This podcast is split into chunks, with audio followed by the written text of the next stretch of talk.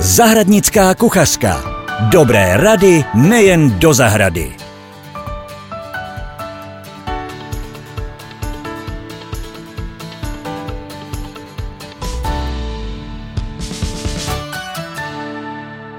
Hezký den, milí posluchači.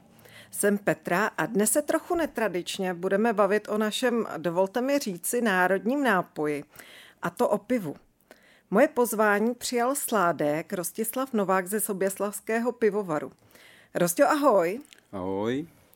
Většina Čechů pivo pije a poslední dobou se i zvětšuje základna domácích pivovarníků. Jak jsi se dostal k vaření piva ty? No, tak já jsem se k profesionálnímu vaření piva vlastně dostal právě přes domovarnictví, ke kterému jsem se dostal díky svojí nechuti k průmyslovým pivům, který mi prostě přestali chutnat, tak jsem začal hledat. Hledal jsem a objevoval jsem, začal jsem objevovat vlastně malý pivovary, kde vařili úplně něco jiného než ta běžná průmyslová produkce a, a začal jsem se o to pivo zajímat, začal jsem to studovat, začal jsem si vařit doma. No a posléze teda to přešlo z koníčka až v povolání. No. Klasičtí pivaři upřednostňují ležáky. Jak si na tom ty? Který druh piva máš nejradši? Tak samozřejmě český ležák je český ležák, je to jedno z nejpitelnějších piv, nebo asi nejpitelnější je to pivo, který můžeme pít celý večer. Mám ho rád, ale mám rád samozřejmě všechny ostatní piva, protože člověk by se neměl vyhybat asi vůbec ničemu. Je to škoda, ten svět toho piva je tak pestrý a tak obsálej, že když se soustředíme jenom na ty ležáky a na ty spodně košený piva, který se mají tady u nás tu tradici, tak se ochuzujeme o to, jak je to ve světě pestrý a ale je to pestrý ve světě, ale my si to můžeme uvařit i tady doma u nás, protože ta dostupnost těch surovin je taková, že vůbec žádný problém a myslím si, že je to škoda, no, taky nikdo nejí, jak já říkám každému celý život řízek se salátem, ale prostě jíme pestře a, a jíme kuchyně z celého světa a chutnají nám, no, takže proč to neskoušet i u toho piva? No, když se bavíme teď o těch eh, druzích piv, tak eh, ty si to nakousl, že jsi říkal, že máš rád eh, různá, dru, různé druhy piv. Ale tam se to chuťově určitě liší. Ty světlý ležáky nebo celkově ležáky jsou chuťově jako jiný, co vím, než třeba IPA a ale. Ta IPA kor má hodně takovou květnatou až citronovou jako chuť, nádech a je to poměrně těžký pivo. Můžeš mi k tomu jenom takhle ve zkratce něco říct víc? Protože ty jsi mi vyprávěl i trošku historii té IPy. A právě proto, kvůli té historii, třeba těm klasickým pivařům u nás eh, v České republice to pivo některým teda ani nejede. No nejede, protože je to pivo úplně specifický a odlišný od našich ležáků, že jo? My tady v té české kotlině jsme zvyklí na ty spodně kvašený piva, i když historii tady u nás má je pivo pšeničný například, že jo, kde je více než 50% se říká, ale většinou 60-70% podíl pšeničního sladu. Ty piva se u nás vařily úplně běžně, stejně tak jako v Anglii v době nějaký imperiální, kdy fungovali v Indii, tak a potřebovali dovážet to pivo, že jo, protože ty námořníci museli něco pít, ta voda byla převařená, byla v podstatě pitelná, ale to pivo se jim kazilo po cestě, protože ty cesty trvaly dlouho, takže začali vymýšlet, čím to udělat a doká- docílili toho tím, že vlastně to pivo uvařili podstatně silnější, tím samozřejmě vyšší obsah alkoholu v tom pivu, tím lepší konzervace a další konzervační složkou byl právě ten chmel a oni ho tam přidávali víc a víc a ty pryskyřice vlastně z toho chmele jim pomáhali udržovat to pivo v nějaký kondici, ale samozřejmě to sebou přinášelo i různý jiný chutě a vůně. Dneska se zaměřujeme na to, aby ty piva byly nej, co nejvodňavější a zase je to tím, že máme nový odrůdy chmelů, než oni měli k dispozici. Asi by nám nechutnala možná IPA z té doby, ale jsme zvyklí na ty, na ty naše, na ty voňavý, kde si můžeme vybrat, jestli to budeme chmelit nějakýma citrusovými, ovocnýma vůněma, chutěma, protože dneska máme prostě na výběr, no. I když spousta lidí si myslí, že třeba v IPě je citron, protože voní jako citrony, ale není to pravda, vždycky je to jenom, jenom ty látky z toho chmele, no. A chmely se nejčastěji uh, používají jaký? Nebo můžeš mi říci, jaké ty chmely používáš ty? Jestli teda to není tajemství. Tajemství to není, asi určitě všichni používáme v podstatě stejných chmely, ale vždycky záleží na tom dávkování, na nějakém tom smíchání těch poměrů, stejně jako kuchař si vymyslí nějaký recept, tak i ten sládek vždycky si to pivo přizpůsobuje k nějakému svýmu jako cíli a, a k něčemu, co má jako vysněný, nachutnaný, prostě si myslí, jak by to mělo vypadat, že jo. A do ležáků se používají chmely většinou české produkce, protože tam po nich chceme nějakou hořkost určitou, typickou a stejně tak i typický, typický vůně a chutě. Proto používáme do ležáků českých chmely, ve kterých je Česká republika doposud jakoby jedničkou, ale do ostatních piv, jako jsou právě třeba ty ale a ty IPy zmiňovaný, tak se používají většinou zahraniční chmely, protože díky polohám a podnebí, kde se ty chmely pěstují, tak jsou schopní dosahovat tak obrovský koncentrace těch vůní a chutí, který vlastně mají. No. To a to je ta citra třeba, nebo? To je třeba ta citra, protože kdybychom se pokusili pěstovat citru tady u nás, tak nikdy nebude taková. No. A... Prostě je to daný tím podnebím. A používáš i žatecký červeňák, nebo ne? Používám spíš takovýho nástupce žateckého červeňáku, což je chmel sás, který je mu dost podobný, ale je prostě svým způsobem specifický.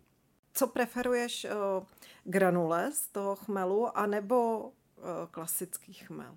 Preferuju, preferuju to, co je jednodušší, to, co je skladovatelnější, to, co je využitelnější. Jo. Klasický chmel v šiškách, kdyby jsme nasypali, tak jako sypeme do některých piv ty kila toho chmele, tak bychom k tomu potřebovali nákladák toho chmele, jo, protože je to strašně neskladný. Takže eh, ty granule nejsou ochuzený nějak, protože ne, to, hodně lidi si to myslí. Jo? Lidi si to myslí, že to je granule jako granulát nějaký chemický výrobek, přípravek, ale není to pravda, je to vlastně ta chmelová šiška, když se sebere, usuší, tak se v podstatě ofrézuje, omele se o ty zelené části, které nepotřebujeme a zůstane tam jenom to vřetínko na, který, na kterým jsou ty pryskyřice, kterou, který nesou tu chuť a tu vůni. Jo. A tím pádem se zmenší obrovský jeho objem a když ho ještě slisujeme, tak to koncentrujeme. Samozřejmě potom musíme navážit úplně jinak, že jo, než u toho volného sypaného chmele v těch šišticích.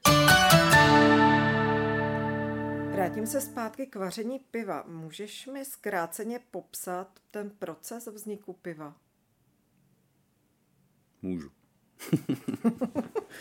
Eh, ten proces začíná u šroťáku, jak my říkáme, kde se šrotuje ječný zrno, nebo většinou ječný zrno, podle, zase podle toho, který vaříme pivo, protože vždycky v těch pivech jsou různý zastoupení, ať už ječných, žitných, pšeničných sladů.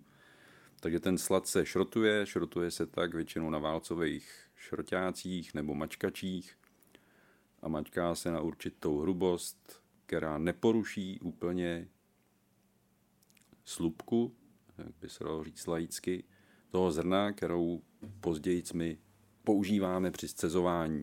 Zrno se stane přístupný vodě, kde pak dochází za určitých teplot v mladinové pánvi ke štěpení složitých cukrů, jako jsou, nebo složitých cukrů, škrobů na jednodušší, na jednodušší cukry, který potřebujeme právě při tom kvasném procesu jako potravu pro ty kvasnice, který z něj pak vyrábí alkohol a, a CO2.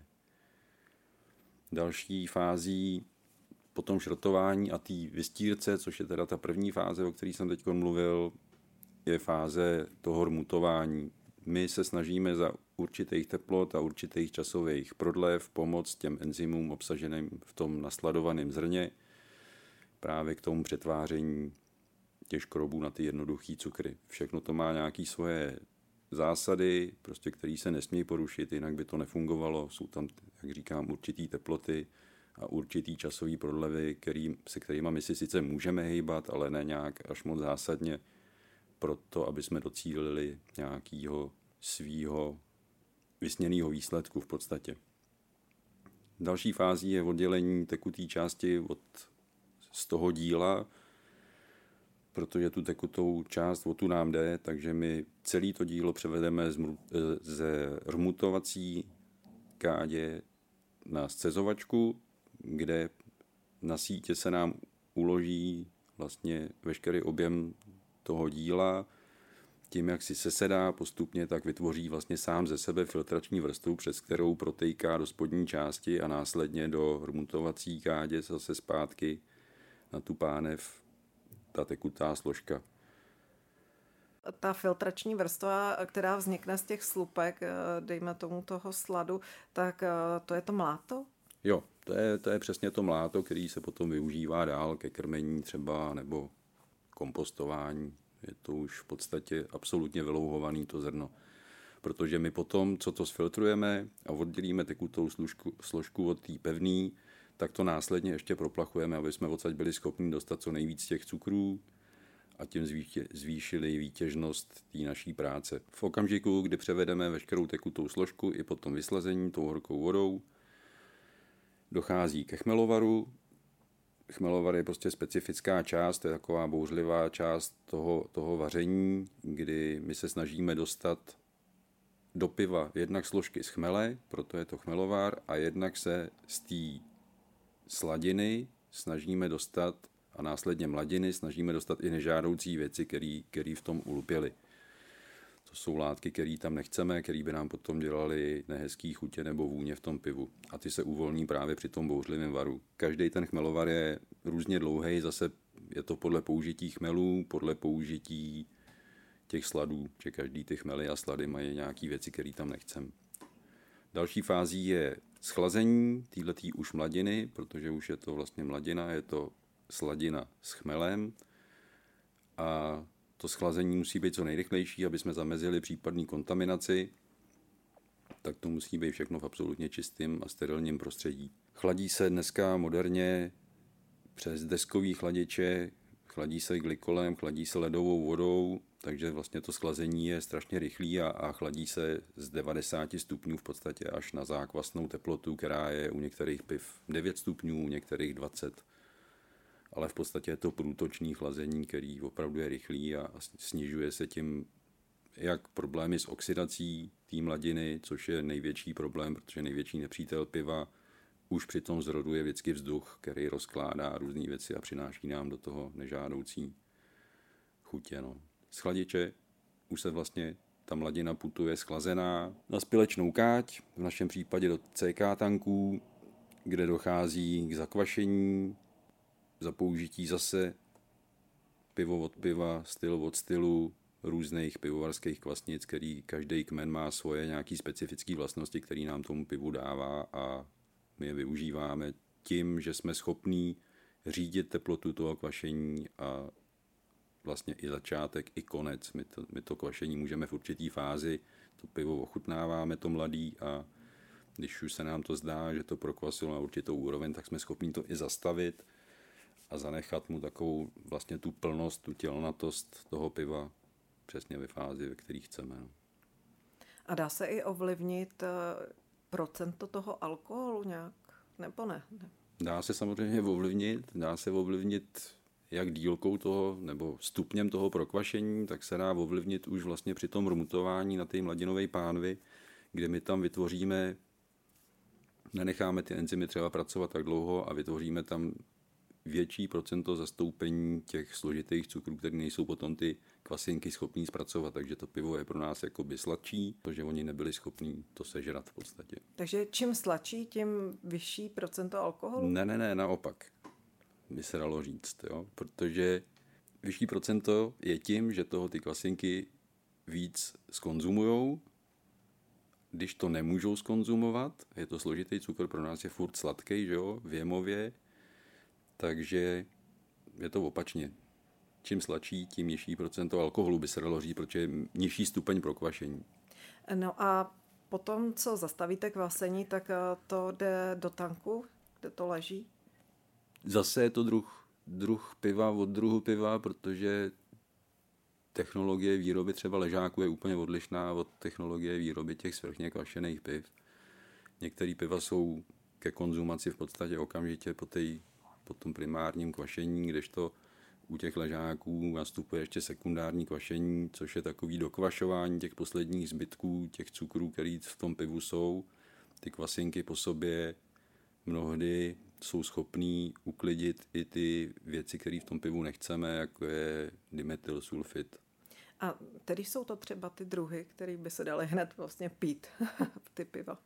Piva, které se dají rychle pít, jsou pšeniční piva, ty jsou v podstatě hotový, většinou tam to primární kvašení je strašně bouřlivý, trvá třeba 4-5 dní a v podstatě 7. 8. den po schlazení už to pivo je v top kondici, že je dobrý. No. A jak říkám, vždycky to záleží na vedení těch kvasinek, na tom teplotním, kdy my z nich dostáváme nějaký, nějaký chutě. A taková ta krásná pěna, kterou občas mám jako chuť ochutnat, když to vidím v televizi, nebo e, když jsem byla na exkurzi, dejme tomu tady v nějakém jeho českém pivovaru.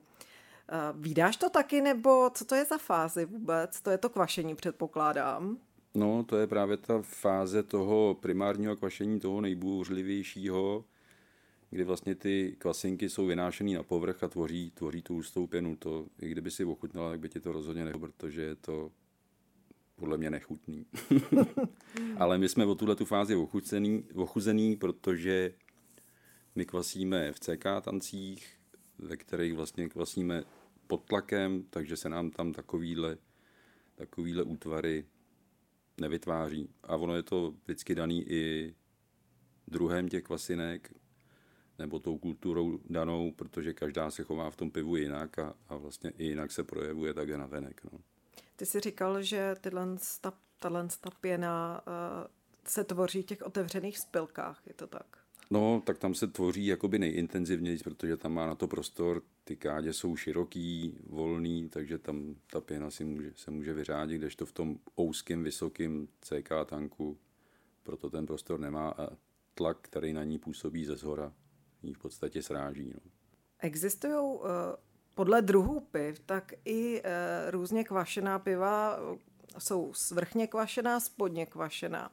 Já jsem si myslela, že je to tím, že buď ty kvasinky uh, kvasí na povrchu, anebo ve spod, ale ty jsme říkali, že je to jinak, tak jak je to? No, to je právě takový ten všeobecný omyl, co si lidé o tom nic nepřečtou, nic nenastudujou a myslí si, že to probíhá přesně takovým způsobem, ale není to pravda, protože ty kvasinky jsou vždycky rozstýlený v celkovém objemu toho té mladiny a tam pracují. Ale to spodní a svrchní kvašení je vlastně určený tím, tím kmenem těch kvasnic a tím, za jaký teploty to kvašení vedeme, protože my jsme schopní řídit tu teplotu nějakým chlazením těch spilek nebo těch, těch tanků. A každá kvasinka, ať už spodní nebo svrchní, nejenom zpracovává ten cukr, ona ho samozřejmě hlavně zpracovává, ale je schopná ho přeměnit na CO2 a na alkohol. Ale kromě toho i strašně malý procento té produkce té kvasinky jsou další nějaký estery, které dodávají tu specifikum tomu pivu. Ať už tomu spodnímu, kde ty estery nechceme, anebo těm svrchním, těm aleům, kde to vlastně po nich vyžadujeme. No. Kde si můžu pivo ze Soběslavského pivovaru koupit? Tak pivo ze Soběslavského pivovaru si můžete koupit samozřejmě u nás v pivovaru. Můžete si ho koupit v síti zahradních center firmy Rašelina, kde jsou lednice jak s pivem v petlahvích, tak ve skle. Je možnost objednat si i pivo sudový. Dále je to v síti Koop a Terno tady po Soběslavském okolí. Rostio, děkuji ti dneska za pivovarské okénko. Doufám, že se uvidíme a uslyšíme brzy znovu. A s vámi, milí posluchači, se těším příště naslyšenou. Tak já taky děkuji. Ať se daří a dej Bůh štěstí. Zahradnická kuchařka. Dobré rady nejen do zahrady.